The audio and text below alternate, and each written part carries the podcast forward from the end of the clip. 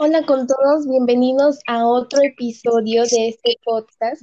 En esta ocasión vamos a hablar sobre la lectura de la teoría de la arquitectura, enfocándonos en el título de la sociedad. El día de hoy nos acompaña Salazar Herrera Juan Carlos, Villavicencio Acuña Julio y mi persona Cueva Jara Catherine Yanela. Conjuntamente haremos una, un análisis de opinión sobre este punto.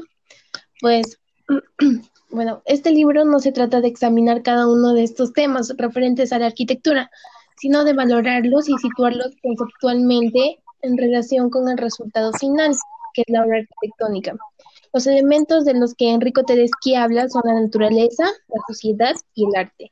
Ubican al arquitecto en una situación sobre la cual él debe actuar. Enfoca su obra a través de su formación cultural y reúnen todos los elementos que interesan a la labor del arquitecto.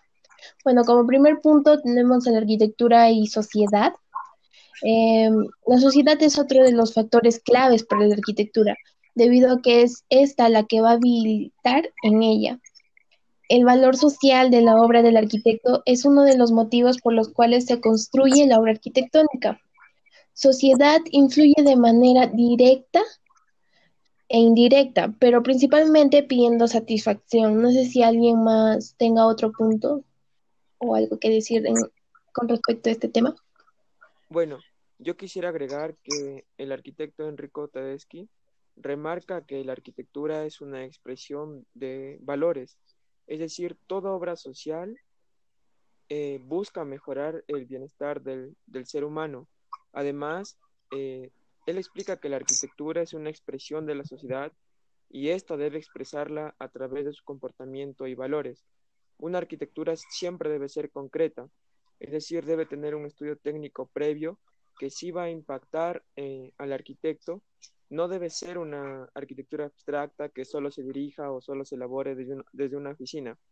Además, eh, el arquitecto siempre crea un marco ambiental en busca de facilitar la vida del ser humano y será este quien le dé personalidad a la obra y él tendrá la opción de elegir y tener preferencias al momento que hace uso de la arquitectura. Eh, bueno, siguiendo con esa parte, encontramos un punto que se encuentra dentro de arquitectura y sociedad que se llama tipologías, donde ese, eh, en conclusión va muy enlazado con lo que es la arquitectura o la tipología va enlazado mucho con el arquitecto. ¿Qué queremos decir con eso? Que el arquitecto con el transcurrir de tiempo va actualizándose o prácticamente va cambiando de tipologías. Anteriormente encontramos una tipología muy diferente a lo que es ahorita en esta actualidad. ¿Y por qué se va cambiando esas tipologías? Ya encontramos variedades como puede ser condiciones sociales, para adecuar mejor la idea o la forma en dicho aspecto, o en dicha ciudad, o en dicho lugar donde vas a proyectar, y también tratar de innovar cada uno de los arquitectos. Eh, hay arquitectos muy famosos que, que van innovando y van cambiando de tipologías y la década se va acomodando a esa tipología. Bueno, yo podría también dar como una relación entre arquitectura y sociedad, ya que es importante porque proporciona el entorno físico en el que vivimos. Como arte proporciona una forma de expresión creativa que lleva a la sociedad a mirar su espacio de vida y el medio ambiente en general de distintas maneras. Mm, no sé si alguien tiene algo más que decir o si no para pasar con el siguiente punto. Mm, creo que el uso social vería mejor para que presentes. Ya. Eh, en este punto eh, hace referencia a los aspectos particulares de la vida cotidiana que se lleva a cabo en, el edificio. De igual manera, a la técnica y la economía van de la mano, pues la elección de los elementos técnicos del proyecto dependen de una buena parte de la economía y a veces las razones económicas llegan a producir nuevas formas de estructura y materiales nuevos. Eh, bueno, un punto que quisiera aclarar y resaltar mucho en la parte del uso social es el trabajo. Eh, lo que nos lleva a decir es que hay muchas variedades en lo que el arquitecto proyecta en lo que es el trabajo. Encontramos en la parte de lo que son hospitales, hoteles, mm, transporte, estaciones, industrias, biblioteca y así mismo la vivienda que es muy común casi en lo que un arquitecto puede desarrollar. Eh, lo que tenemos que tener en cuenta que hospitales, hoteles, transporte y estaciones de repente parten de una envoltura diferente a lo que puede ser industrias y biblioteca. A lo que ¿qué me quiero referir, que cada uno tiene como una tipología, es decir, que la eh, industrias resaltaría más eh, no por una envoltura llamativa, que digamos, sino por una, eh, una envoltura formal, espacial o algo más estructural, que digamos. Y en la parte de lo que es biblioteca, tener mucho en cuenta también lo que es, y un punto más resaltante que incluiremos acá es el recorrido, que tener menores recorridos para así tener una mayor o una mejor función de dicho proyecto a desarrollar.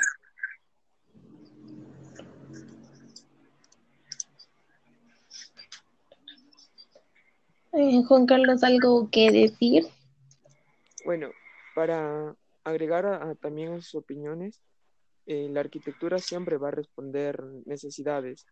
Es decir, que al arquitecto le importa eh, todos los aspectos de la vida y, él estará siempre impulsado y dictado por la actividad que se va a realizar dentro de la, de la obra, ya sea para trabajo, para, para vivienda, y siempre va a responder, por ejemplo, a las necesidades de cada usuario porque todos son diferentes va desde, desde los muebles, desde cómo acomodar y, y, hacer sentir que el espacio, eh, ya sea por las alturas, se sienta eh, seguro y confortable para el usuario.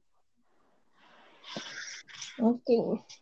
Eh, para cerrar con este punto, Podría decir que, aun cuando ya reflexionamos sobre la naturaleza o la sociedad, estos factores no son suficientes para determinar una obra arquitectónica, porque esta es algo más que, un, que su uso, su estructura o sus materiales. Es la capacidad del arquitecto que transmite su modo de sentir sobre lo que es edificio y sobre lo que significa. El carácter de obra de arte es el que le da el valor principal a la arquitectura lo que convierte a un edificio en una obra de arte, pues, ¿no? Y en arquitectura, en su forma, su plástica, su escala, la personalidad del arquitecto. El último punto, que es el paisaje cultural, pues yo creo que es el resultado de la interacción con el tiempo de las personas y el medio natural, cuya expresión es un territorio percibido y valorado por sus cualidades culturales, producto de un proceso y soporte de la identidad de una comunidad. Eh, un punto que quisiera resaltar en paisaje cultural y sería muy importante es eh, nosotros al proyectar en, una ciudad o proyectar en un lugar histórico por obras de valores sería muy diferente. ¿Por cuál motivo? Porque en, la ciudad eh, nosotros al proyectar encontraríamos lo que, un análisis general primeramente de la ciudad, analizar eh, las viviendas, los colindantes, etcétera, lo que encontramos alrededor y lo que es un proyecto ah, en donde hay historia o hay obras de valores artísticas tendríamos que de igual manera a analizar, pero sería un análisis muy diferente, porque ahí nos basaríamos en eso. Y nosotros al proyectar de repente en un lugar así como que haya historia y todo eso, tendríamos que respetar o tendríamos que venir de ahí o respetar los valores que hay encontramos en ese en dicho lugar. Eh, no sé, compañero Juan Carlos, algo más que quieras acatar. Eh, no debemos olvidar que dentro del paisaje cultural también tenemos al paisaje cultural histórico. Es muy importante conocer los valores con los que crece cada persona, ya que eh, esta parte le dará el carácter a cada individuo o se identificará con cada arquitectura. Nosotros eh, tenemos que tener en claro también que la finalidad del paisaje cultural es la creación urbana en sí, esto le agregará un valor adicional a, a cada ciudad ya su, ya su alrededor, porque nos hablará de, sus formas físicas y, todo lo que le compone a una ciudad. Dentro de este punto, también el arquitecto toca lo que es urbitectura. Eh, no, no se relaciona con, con ello, ya que él piensa que la urbitectura es una megaestructura que se inserta en la superficie de la ciudad sin un previo análisis, por lo que yo también comparto esa idea de, no tener relación dentro de la ciudad, solo hacer una arquitectura abstracta. Y por último, eh, no olvidemos o no debemos olvidar los fines humanos de la arquitectura, ¿no? Cómo, cómo nace la arquitectura y para, para quién nace. Eh, en conclusión, eh, con una frase del arquitecto Mario Bota, explica que la sociedad presenta los valores relacionados con, con, la forma en la que vivimos y nos describen en nuestro carácter y comportamiento creo que en esa parte sería todo. Bueno, por mi parte, muchas gracias y esperamos el siguiente episodio. Gracias.